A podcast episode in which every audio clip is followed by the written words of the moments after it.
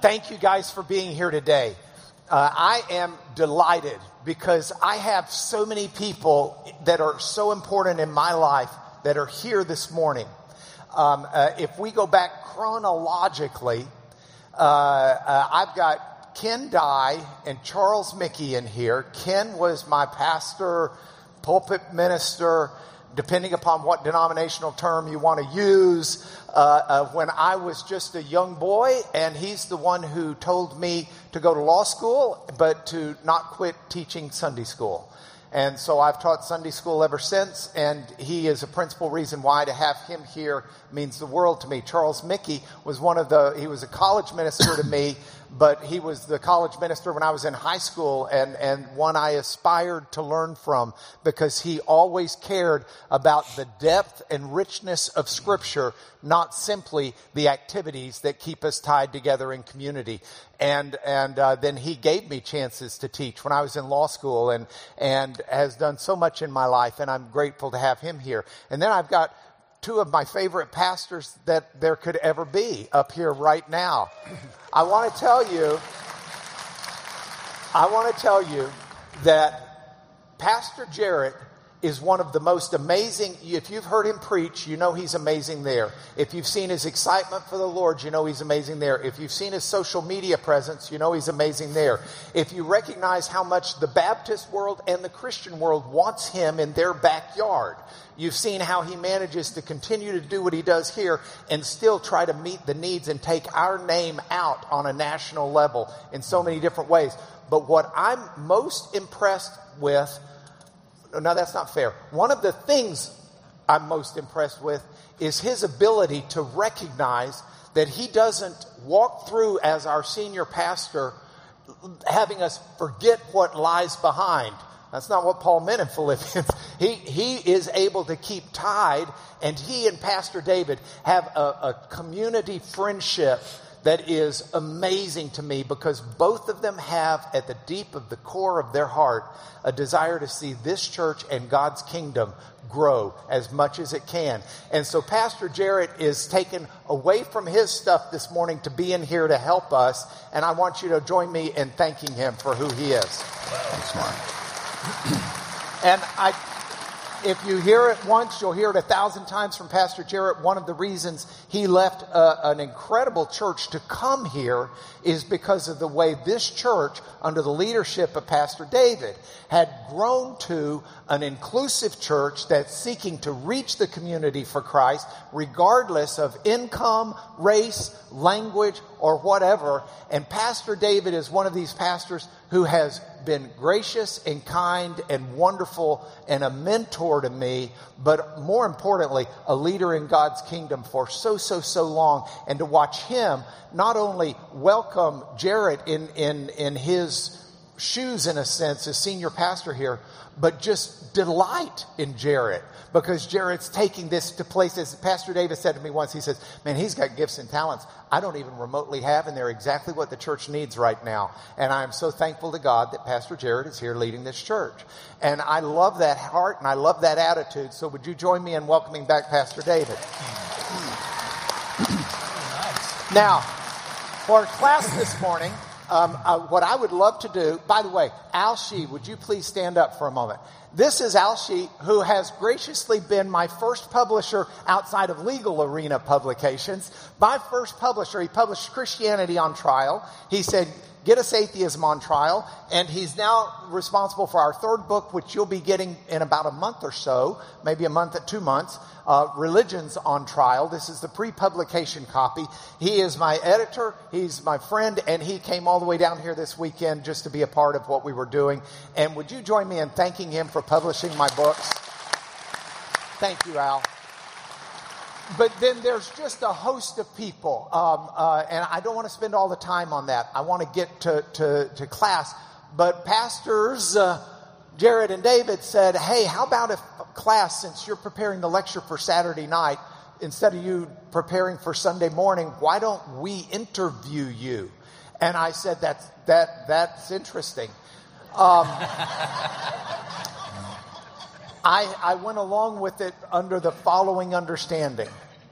Um, I am no different in the eyes of God or in the eyes of this world, properly understood, than any of you. I am struggling to find the Lord each moment of each day in my life to get me um, uh, uh, through this life because I can't do it without Him. And I'm not any more worthy of being interviewed than any of you out here. Period. I guarantee you, I could take any of you and put you up here, and this class would be incredibly edified if I got a chance to interview you. So I agree to do this under the understanding this is not about me. This is about our Lord and how He's working in one person or through one person and how one person understands Him with the help of two of His dear pastors and friends. And so this is not uh, to be anything other than a reflection of God's glory. Now, some of that may be that people are interested in knowing uh, why I stand up and speak when my wife clearly can do it better than I can, as I've been reminded by three or four of you this morning. Um, you know that's fine. I, I don't. I, I think my personal life is is open to you, and I, I want to be transparent. I want to be authentic. So I have no qualms. I put no boundaries on this. But these two men, as much as anybody I know in my life, want God to be glorified. So that is our prayer that this morning God will be glorified by our discussion and dialogue. So with that, I'm I'm at your. Did you see mercy. what I did when you said I put no boundaries? I just did this right here. So no. he's on the hot seat. I, I am at your mercy. well, let me say this. Uh, one, I just want to add my welcome uh, to that of Mark's. Love being in this class, any opportunity he gives me, and it's great to have uh, David and Beverly with us. We love the Flemings. Debbie and I uh, just so enjoyed their friendship, and he's going to quarterback this interview. I'm going to jump in every now and then, uh, but uh, I just want to say thanks for having me, and David, thanks for being here and being you, man, leading this thing through. Thank you. Uh, good morning. And, and again, let me add my welcome to all of you. Uh, you've been thrice welcomed. Is that even a word? Yes. And we one. have a problem right out of the gate, Houston. And the problem is, is the whole first page of questions I have were to be very antagonistic and, and uh, dig deep and force, you know, treat him like a hostile witness on the stand, right? But he was so gracious in his introduction and his welcome, I'm just going to throw that whole page out and, and we'll just start as friends and brothers in Christ. How about that? But I have watched Mark interview uh, countless authors and scholars on this stage uh, over the years. In what, 12 years of lectures, I think we've had almost 70 lectures now at the library. And so I want to give Mark a little bit of Mark, if that's all right. And do ask a few questions because, as much as he has unpacked for us on a weekly basis in biblical literacy and through other measures and means, as video thought for the day, the books, my goodness, uh, there's still got to be something about him we want to know, right? Something else that he's not told us. So I want to dig just a little bit, and I want to take us back initially, way back. I have heard Mark say he was, at one point in his life, a professional chess player. I want to know more about that. Well, okay, that I made a living off playing chess for a while. You were but fourth this, grade. This is a yeah. This is the kind of living you need when you're in eighth grade and seventh grade, which means you know you win two or three hundred dollars a year. You're in you're in gold. Excellent. Um, no, what I did is I I uh, mom uh, got me started in the Bobby Fischer chess days when Fischer played Spassky. We lived in New York. She brought home a chess set and she said, "Learn to play this. Uh, it, will take you far." And so um, it, I learned to play it at that early age. And when we moved to Lubbock, I started going to chess tournaments. And chess tournaments were typically on a weekend, and they were played by a bunch of old geezers. And um, um, and I was this you know 12 year old kid who uh, the first tournament that we played, you'd play three games on a Saturday and two on a Sunday. And they would be done in a hotel. And the first tournament that I got to go to was in Midland, Texas. Now, I'm a 12 year old kid. Midland's about an hour and a half or so from Lubbock. And so mom and dad were good to let me go, but they wanted to make sure who's going with you and you know, you don't just send a 12 year old kid to go play in a, stay in a hotel. So I was going to stay with Dr. Underwood. He was a retired mathematics professor who was the best chess player in Lubbock. He was president of our chess club and he assured mom and dad he would take care of me. And so here I am, this 12 year old kid going off with this 82 year old man to, to, to, and, and about 10 others from the Lubbock chess club and we go down there. We get down there. And uh, uh, you played Saturday morning, Saturday afternoon, Saturday evening. And then the, I finished my game. I'm with Mike Burns and several others in the, the restaurant of the hotel. And Dr. Underwood, we've been watching his game. He had a losing position. He fought back. He got a draw. We were so proud of him. He came to the restaurant to join us, you know, and I'm about through. So in about 30 minutes or so, I'll go back to the room with Dr. Underwood and I'll sleep and get ready for Sunday morning's game. And uh, uh, so I go back there, and Dr. Underwood walks up, and we said, "Man, you did so good. We're so proud of you." And boom, he keels over dead of a heart attack right there at the table. I'm a 12 year old kid. I've never seen anything dead other than a bird in my life, and uh, uh, he's just keels over dead. And Mike Burns gets up and yells, "Get an ambulance!" and starts giving him CPR. And I would love to tell you that that I was thinking, you know, God bless this man. God take care of this. And no, all I was thinking was Man, if this had happened 30 minutes later and been in the room with me, what on earth would I have done if this man dropped dead on me? And so uh, uh, I get I get uh, 10 cents out of my pocket, if y'all recall that, and I go make a collect phone call to mom and dad and say, "Come get me, please." But that did not end my chess career. I continued to play and played for uh, played tournament chess for money for for a number of years. Yeah. Beautiful. Do you still play? Yeah, I still play. Do you? For yeah. money? No. but I'll play you for a dollar. yeah, uh, you said something in your answer there that struck me. You said, I went back to sleep. And I don't think you ever sleep. So, uh, what is your, how do you do this? What is your rhythm? Well, it, it, it's real erratic. I, I'll go through, uh, I can, when I'm in trial, oftentimes I try to make sure I get four hours sleep a night, and that's my best shot. Um, when, uh, and then I make up for it on the weekend. If uh, I'm not in trial, I generally probably average around six hours, but sometimes I'll get four, sometimes I'll get eight. Okay. You know, it just depends. More than our 12. For sure. Uh, you said, uh, you told a little story this weekend about a conversation you'd had, I think yesterday morning, with some attorneys in a, in a conference call. And you asked them at the end of the call, so what are you guys going to do for fun today? What was your answer to that question? What do you do for fun? Well, it, it all depends. So today we've got uh, um, our daughter Rachel and son-in-law Lee and their four kids here. And we had so much fun with Charlie at Cavender's Boot City that we decided we needed to take those four grandchildren to Cavender's Boot City and turn those little LA kids into um, drugstore cowboys. so, yeah. So, so you you do have some leisure and recreation, some things that that because we sort of suspect that to churn out the work you churn out on a normal basis, you don't have any time to just disconnect, unplug, unwind, recharge. What, what do you do for those types of things? Well, it, it depends. Um, I do love to reach. I, I my problem is I love just about everything. And so I love to read, and there's I've got four or five books I'm reading. I love to write. I've got four or five books I'm writing right now. I've got I love to watch TV. I've got four or five shows that I follow. I love to um, garden. Um, I love to to hang out. I love to play racquetball. I love to run. I love to ride the Peloton. I love to spend time with my wife and kids. Uh, um, I, I love to travel. I love to work. I love to teach. I love to, yeah, I love that too. Anybody else ready for a nap? Huh? Amazing. I guess the question then is, what don't you love? There's got to be something. Yeah, I don't like onions. okay, onions. Anything else? Uh, mushrooms. Oh, I love mushrooms. Well, you can have mine. In fact, onions and mushrooms on the half the pizza that's mine would be just great. Okay, well, that, will be your half the pizza. Um, I don't eat fungus. It is true, though, that when you're in trial, at least I've heard this or read this somewhere, that you eat the same thing like every is that true? Oh, in trial, I did that during the. I had tuna and crackers for breakfast today. I had it for breakfast yesterday. I had. It's my wife's one big complaint about me, probably in our marriage. The smell of tuna.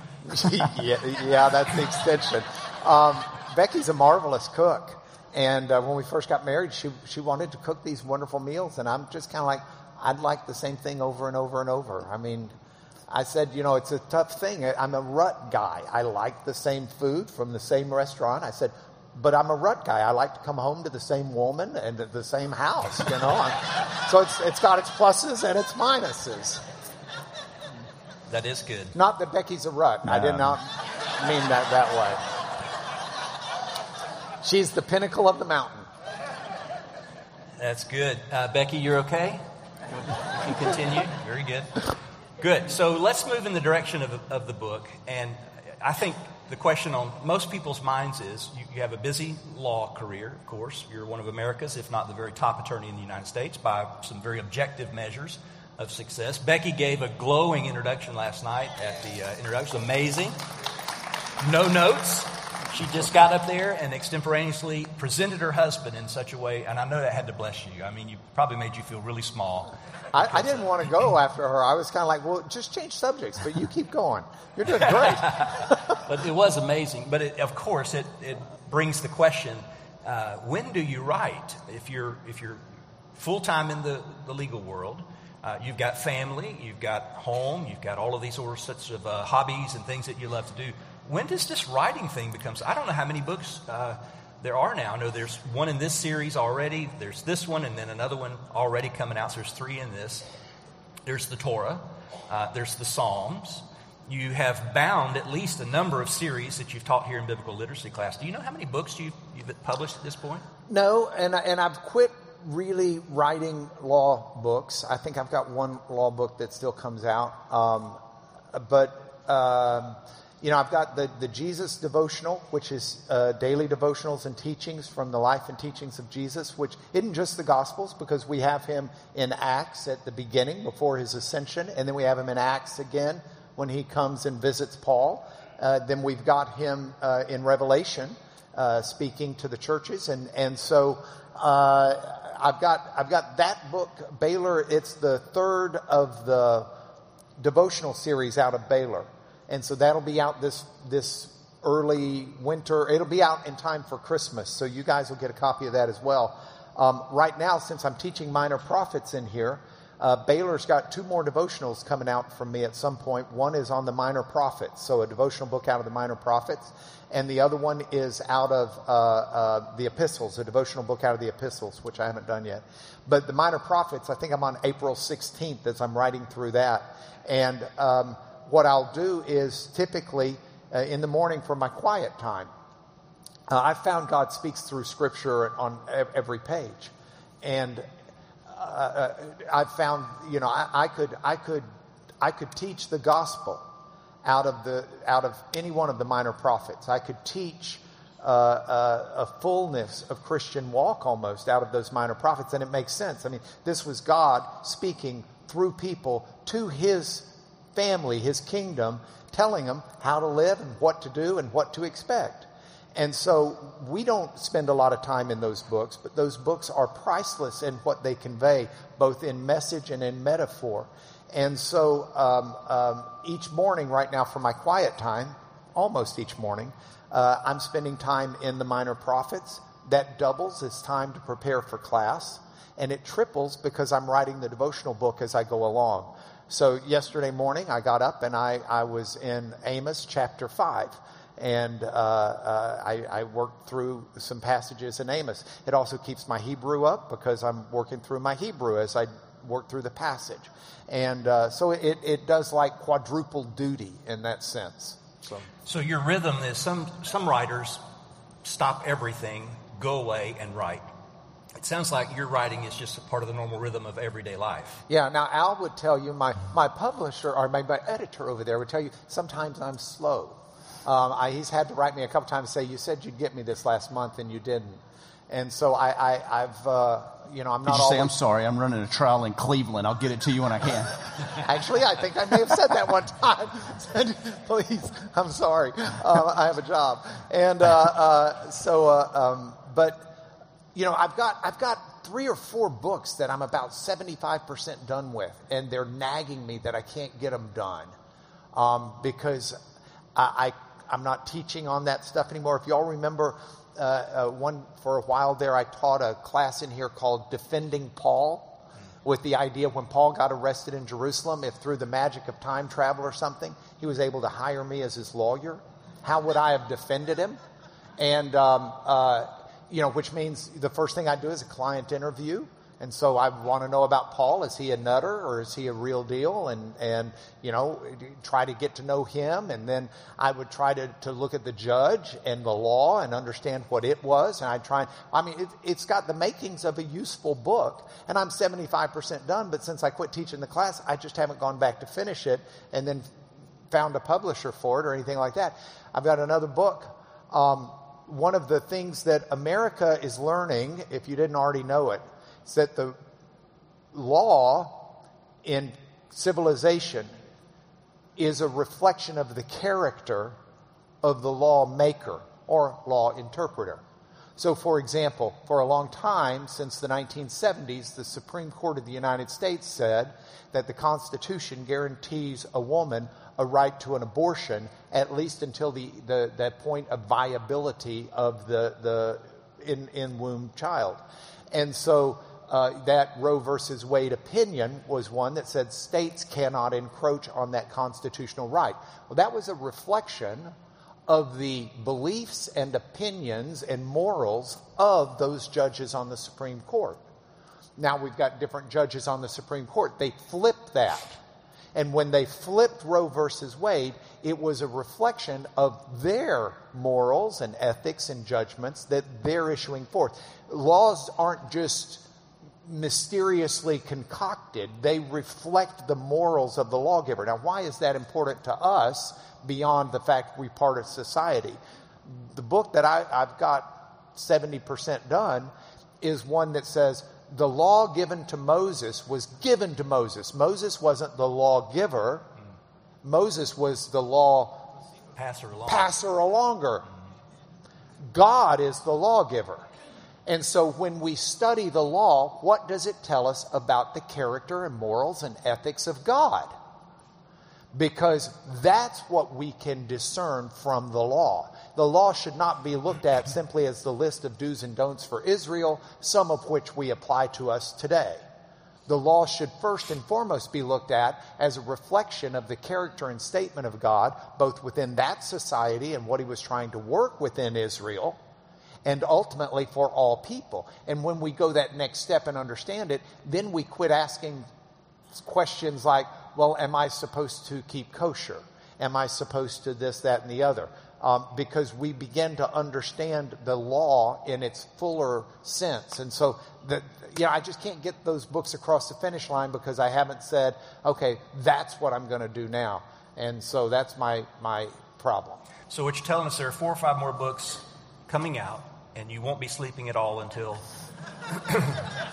until they're done. That that that's what I'd need to do, all but right. um, I get tired. Well, speaking of the books, uh, you, have had Christianity on trial. Uh, this one is atheism on trial. The next one, religion's on trial. So it's a trilogy. And what I've enjoyed, and especially from Christianity on trial, was where I really first started thinking about what actually is provable. How is it provable? What proofs can we offer?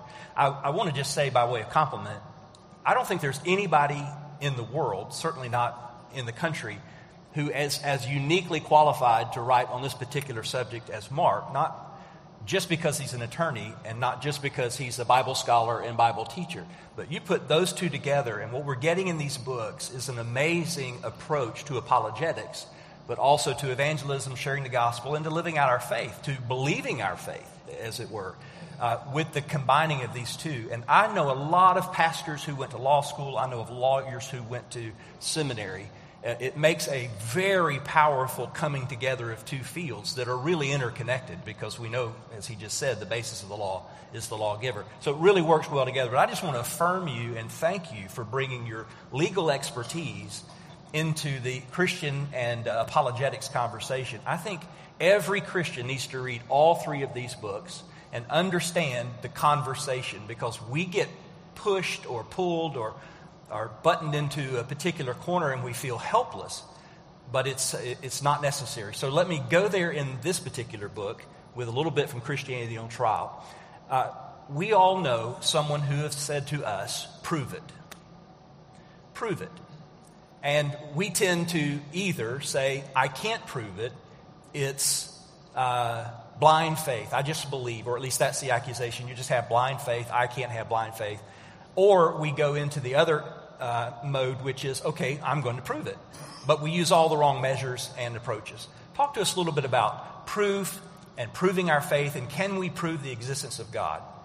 Just well, an overview. The, the, the analogy I like to use is there are different ways of proving different things. If I want to prove the distance between me and Greg Stay, I could get a tape measure and I could assess that it's about, I don't know, um, 25 feet, 20 feet.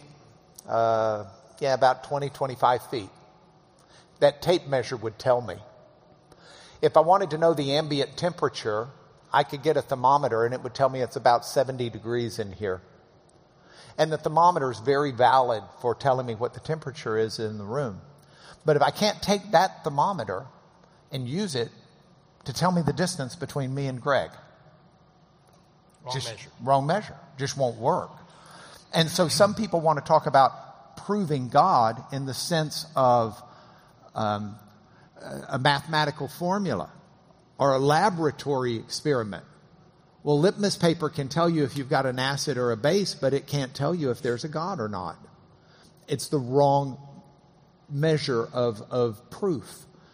And so if we want to prove something, if I need to prove that uh, Danny Dogood ran a red light and careened into Sally's suffering, then I've got to marshal together historical proof of what happened. I might have some eyewitnesses, but how much did they pay attention? Might have some skid marks. Might have the light sequencing. I might have the investigation done by the officer. But none of those things are 100% reliable, conclusive. They all go together to give you an idea. And I'll go further. If Sally's been damaged, I have to prove how much she has suffered. Well, I can show you the medical records, but they don't say how much her pain was. You can't determine how much of her mental anguish was there when she tried to figure out how she's going to get food on her table because she can't go to her work because she's laid up and her job won't pay her. So I, have got to prove those things. You say, well, you can't prove that. Yes, you can. We have measures to prove that, just like we've got a thermometer to prove temperature. The existence of God's very provable in a legal and binding sense. You say, well, that's courtroom shenanigans. No, it's not. That's the basis of our society. The reason you have airbags in your car is because lawyers have seen to the fact, and then ultimately the federal government's put it into regulation. But initially it was lawyers who saw to the fact that your car had to be crash worthy. You can't just make a car that's going to fold up like a, a, crumbled piece of paper in a car wreck when you've got the technology to do it better. So our courtrooms and our, our, our legal system of proof has deemed to be the best society's ever come up with for finding out what truth is and using it to, to enforce life. And um, uh, I, I, just think that we've made a mistake because we've listened to the people who argue for or against the existence of God, and they try to do it based upon the wrong measuring stick. They'll use the thermometer for the distance, and that's not what works. And so I, I, that's that's my frustration with other people. And then I was talking to Tom Davis. I don't know if Tom's here this morning or not. There you are, Tom. Last night, Tom said you know, that some people will come to him when he's had these dialogues and say, well, yes, uh, morality is something that's not really objective, but we pretend that it is because evolutionarily it makes us a better in our life if we follow some area of morality, and so we've evolved to ascribe to morality. And I said, Yes, I've heard that argument as well. But my challenge to them is where's your study that proves that? Where's your study that proves? You want me to prove the existence of God? I'll do it. I'll put it in the scales and we'll see where the evidence lies. but you want to turn around and say, no, no, no, that's evolutionary. You show me your proof that we evolved to ascribe to morality that's fictional simply because it helps us in our evolutionary process. And their response is, well, nobody can study that. Okay, so you'll believe things that nobody can study. Yeah. But when I set forward that, and, and I, frankly, I would think that's legitimate. There are some things we don't have answers to. Uh, I mean, there, there are substances in the human cell that scientists have figured out exist that are transnucleic, that go from the outside of the, the, the nucleus of the cell into the nucleus, and they, they will take with them certain uh, uh, chemicals to influence the nucleus of the cell. And scientists have never seen them, they're too small to be seen, but they figured out they must exist. They must exist because it's the only thing that makes sense of what's going on within the cell. So science even depends upon things for different reasons through deductive reasoning. There's nothing wrong with using that on matters of faith. So, how do you, Mark? You spoke last night about people having confirmation bias. And so, a lot of unbelievers that we're trying to win to Christ, uh, the more passionate they are about it, as you showed, uh, the more their confirmation bias rises. So, how do you help to show them their confirmation bias? Well, that's a brilliant question because confirmation bias affects us all. And so when you start talking to anyone about confirmation bias, if you missed it or don't know, confirmation bias is the human tendency that's been well documented. Francis Bacon wrote on it, tons of people have written on it. Um, the human tendency to form an opinion and then interpret evidence and arguments in ways that are consistent with what you already believe. And so if someone has evidence, an argument that confirms what you believe, you, yeah, that's right.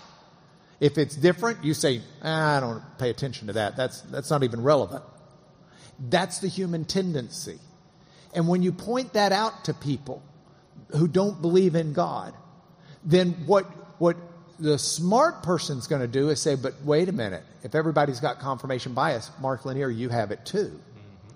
So who's to say that you're not doing that when you believe there's a God and you're shunning the evidence outside? That's a legitimate argument anytime we bring in confirmation bias. But it has a response. This is one of the many reasons that we made all of our kids do high school debate. Because as a high school kid, I trained in being able to argue both sides of an issue. The whole point of debate is an academic exercise, one of the points. In, in high school and in college, and I debated at both levels, is to force you to overcome confirmation bias to teach you to look at both sides of an issue and assess the arguments on both sides and be able to freely argue both sides. So th- this is something that, that not only I trained in, in a sense, in, in a very formative time of life, but it's something as a lawyer I've had to continue to work on. Because if I can't overcome confirmation bias, I can't figure out the weaknesses in my case before I go to trial. I can't address those. I can't fairly tell my client, you should settle this case because we will likely lose on this issue. I can't tell my client, this is the most value your case is going to have. Here are the negatives that are going to bring the value down from where you believe it is. If I can't overcome confirmation bias in my job, I will be a failure as a trial lawyer many, many, many times. So I'm trained in overcoming confirmation bias, but most people are not. Doesn't mean I don't have it. I do. Doesn't mean I don't need to look at it. I do. And I'm willing to engage with people to challenge my beliefs and to challenge my confirmation bias. And I try to do so on a regular basis.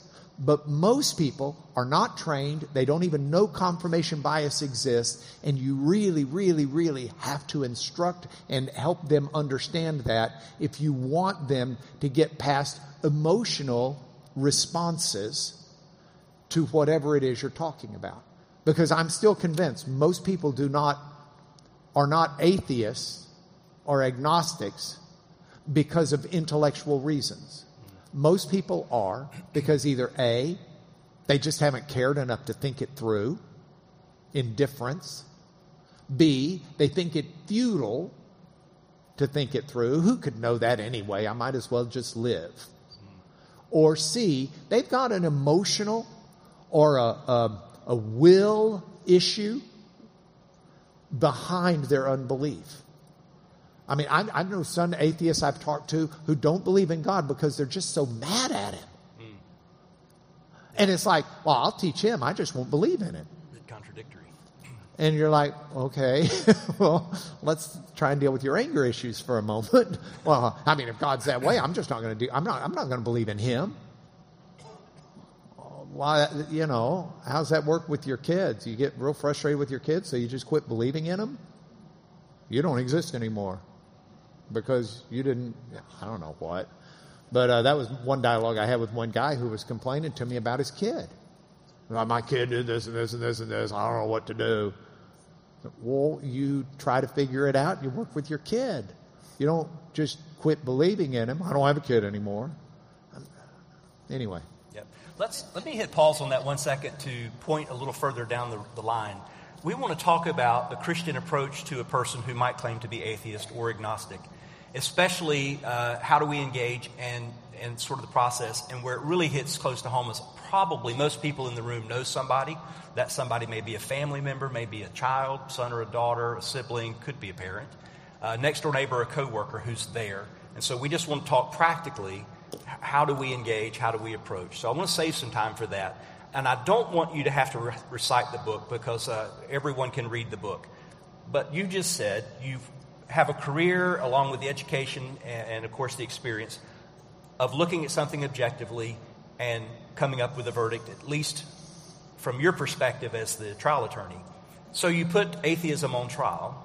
Give us just the broad stroke of the evidence you considered and what were your conclusions? Um, I was and, looking and please for. do include the salient points, meaning, you know, what, what was convincing on its own. I was looking for an email I've got, and, and I'll pull it up in a minute because it's going to be relevant to that, but let me address this first. Um,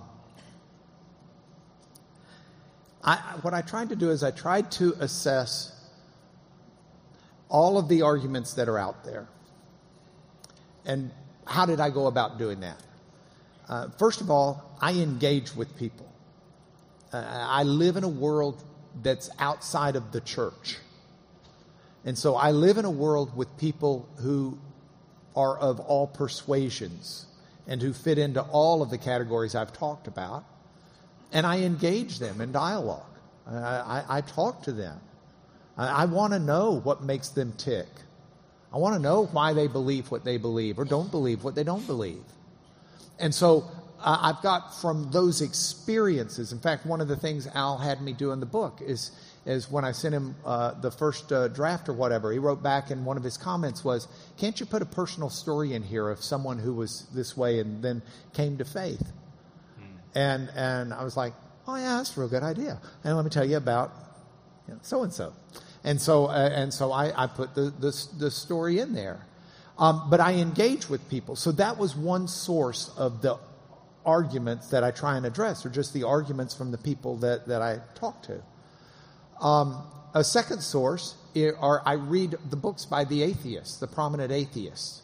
So, um, you know, the popular books, uh, you know, The God Delusion, um, uh, uh, you know, uh, what else? Um, Sam Harris's stuff. Uh, he's written some, some um, books that are popular on this issue. I, I, I, try to read all of those books as well. Uh, some of the less popular books are actually a lot better. The popular ones seem to be written with pretty poor logic and pretty poor philosophy, if I can be that judgmental.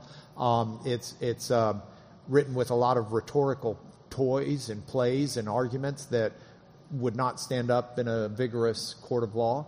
Um, and but then there are those that are not so popular that are actually a lot better at arguing for on these issues, and so I try to read all of those. um, uh, historically and, and, and currently. Then I also got on the internet. I just started looking at all the atheism websites. And most of that stuff's about an inch deep, but it's very wide. And so I, you know, like, I'd never seen God. Okay, do we understand what vision is?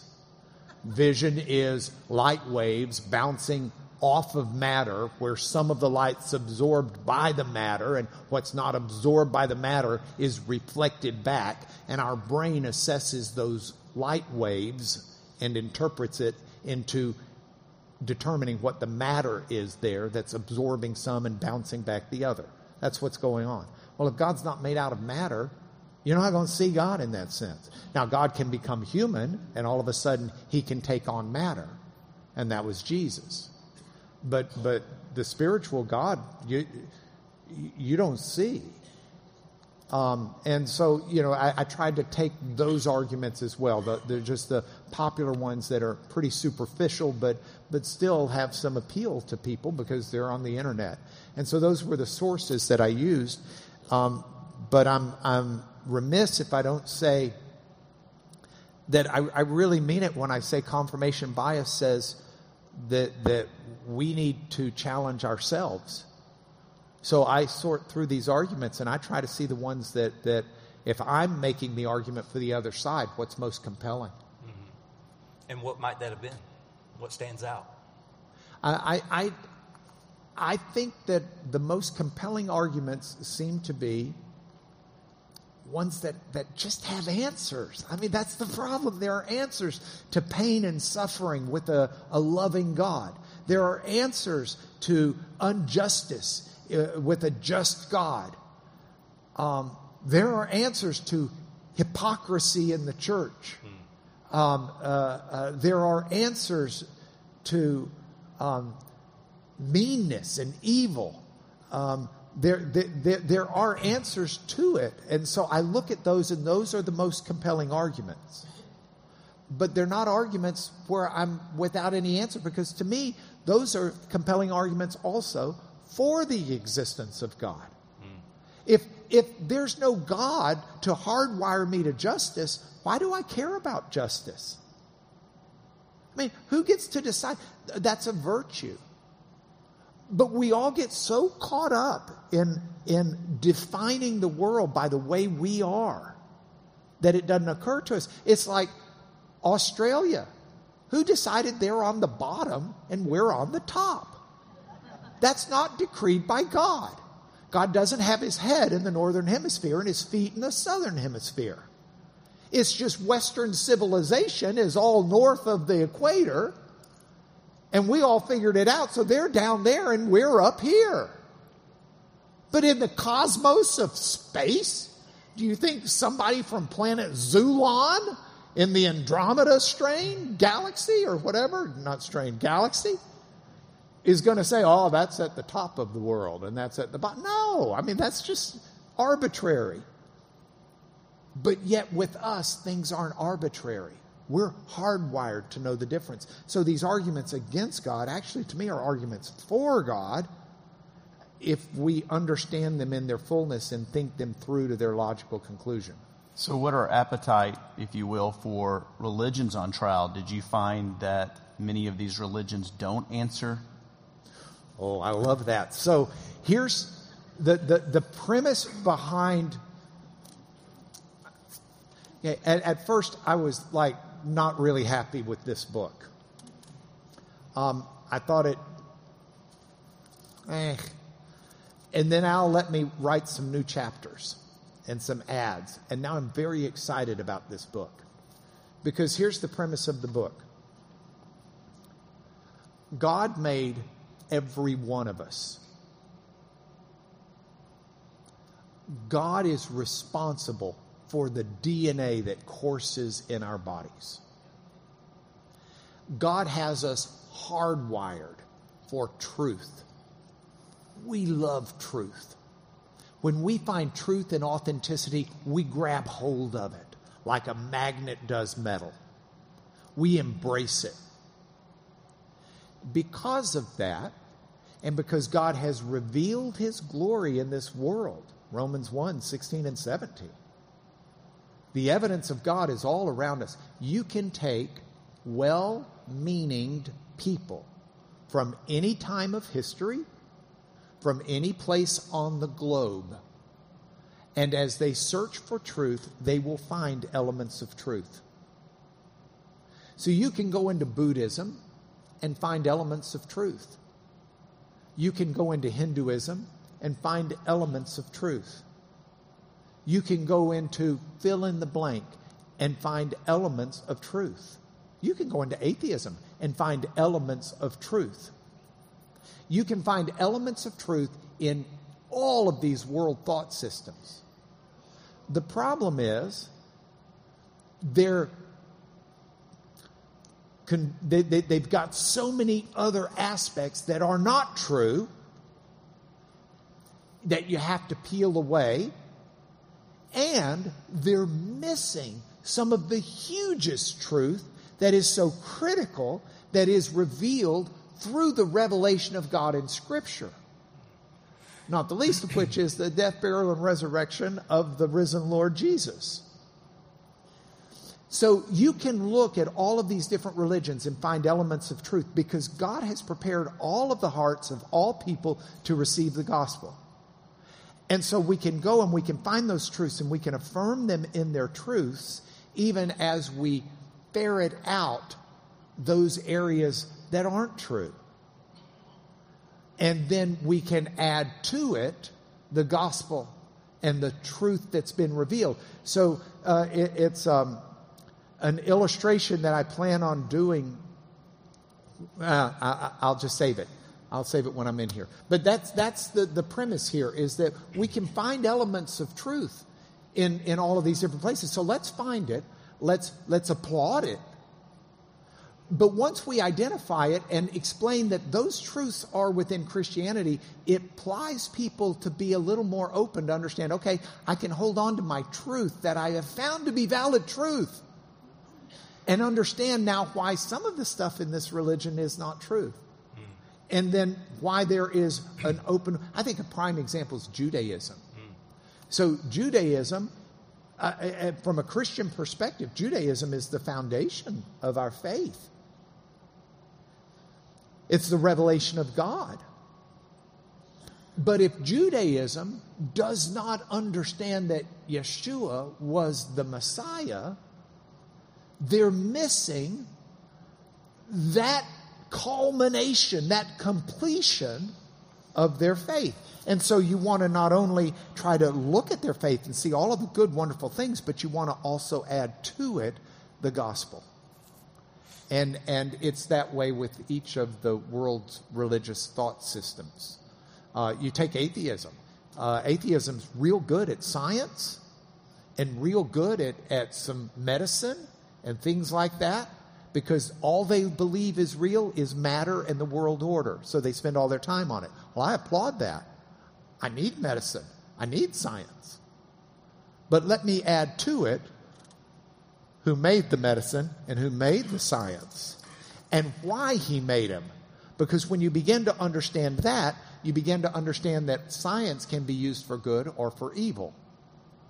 The same understanding of nuclear physics can give us an MRI machine which can early detect cancer, or it can give us a tactical nuclear weapon that can explode over Ukraine and do immeasurable damage.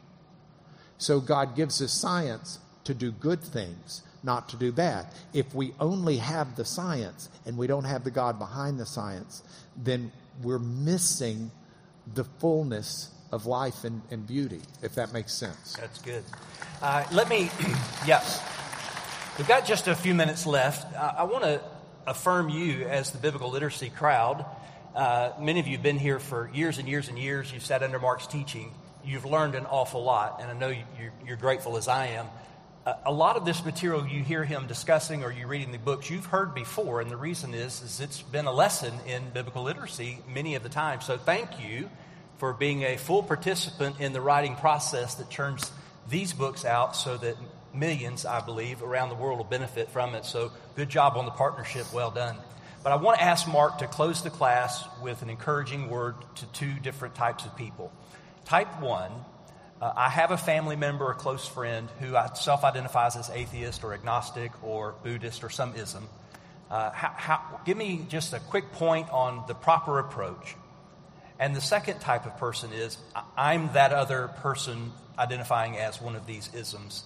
What would you say to me to move me a little further in my journey? Okay, I'm going to flip those and do the other. Uh, do it backwards. Um, if you are that person, um, I'm so proud of you for even getting this far and listening to this. Mm. That shows an openness and that shows a recognition and, and perhaps even a longingness for knowing if there's more to life. And I want to assure you there is. And I want to assure you there are a lot of people who would devotedly give up their time and energy to help you walk through that. But all anybody can do is give you what the Spirit of God wants you to have. And so I urge you to continue to reach out for it because there's, there's a line where Jesus uses a metaphor and he says, Behold, I stand at the door and knock. And whoever will open the door and welcome me, I'll come in and sup with you. And so what you're hearing, what you're sensing is that knock of Jesus. And I just urge you to open the door.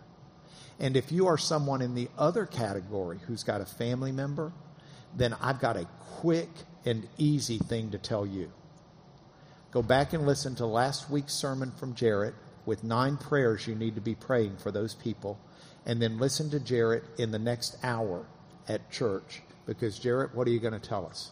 We're going to talk about investing in people who are far from Christ and the need that we have to make sure that we're loving them and serving them in Christ's name. And is it good? It's real good. wait, wait. You're for it, right? I'm for it. For, for it. He's, he's for it. Yeah. It's, um, it's I do hope everybody listening, and if you're watching this online, I hope you'll tune in online. Champion Forest, uh, CF, what's his, championforest.org. Thank yeah. you, Pastor Brett. You. And uh, um, I do hope that you will uh, tune in and, and or, or, go in and listen. That would be my best advice because Jarrett is walking us through this and we listen to Pastor Jarrett. It's it it is fantastic. I'm I'm excited about what God's doing. Uh, Pastor Brent sent out an email with the nine prayers. Um, I've taken that email and every day I forward it to myself for the next morning for my prayer time, so that I've got it right in front of me in my inbox every day. And I hope you're doing the same. If you need it resent to you, Pastor Brent will resend it out. Nine prayers, boom, and and they flow together real well.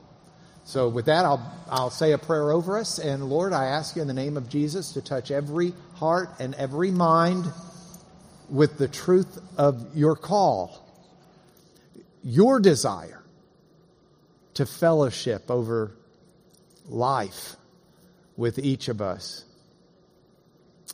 in an unconditional, loving relationship. We need that, Father. Our hearts cry for the truth and reality of that. And we pray that we will live that truth and reality in an unbelieving world to help point them to the truth of who you are and the love you have. We pray these things through you, our Lord Jesus. Amen.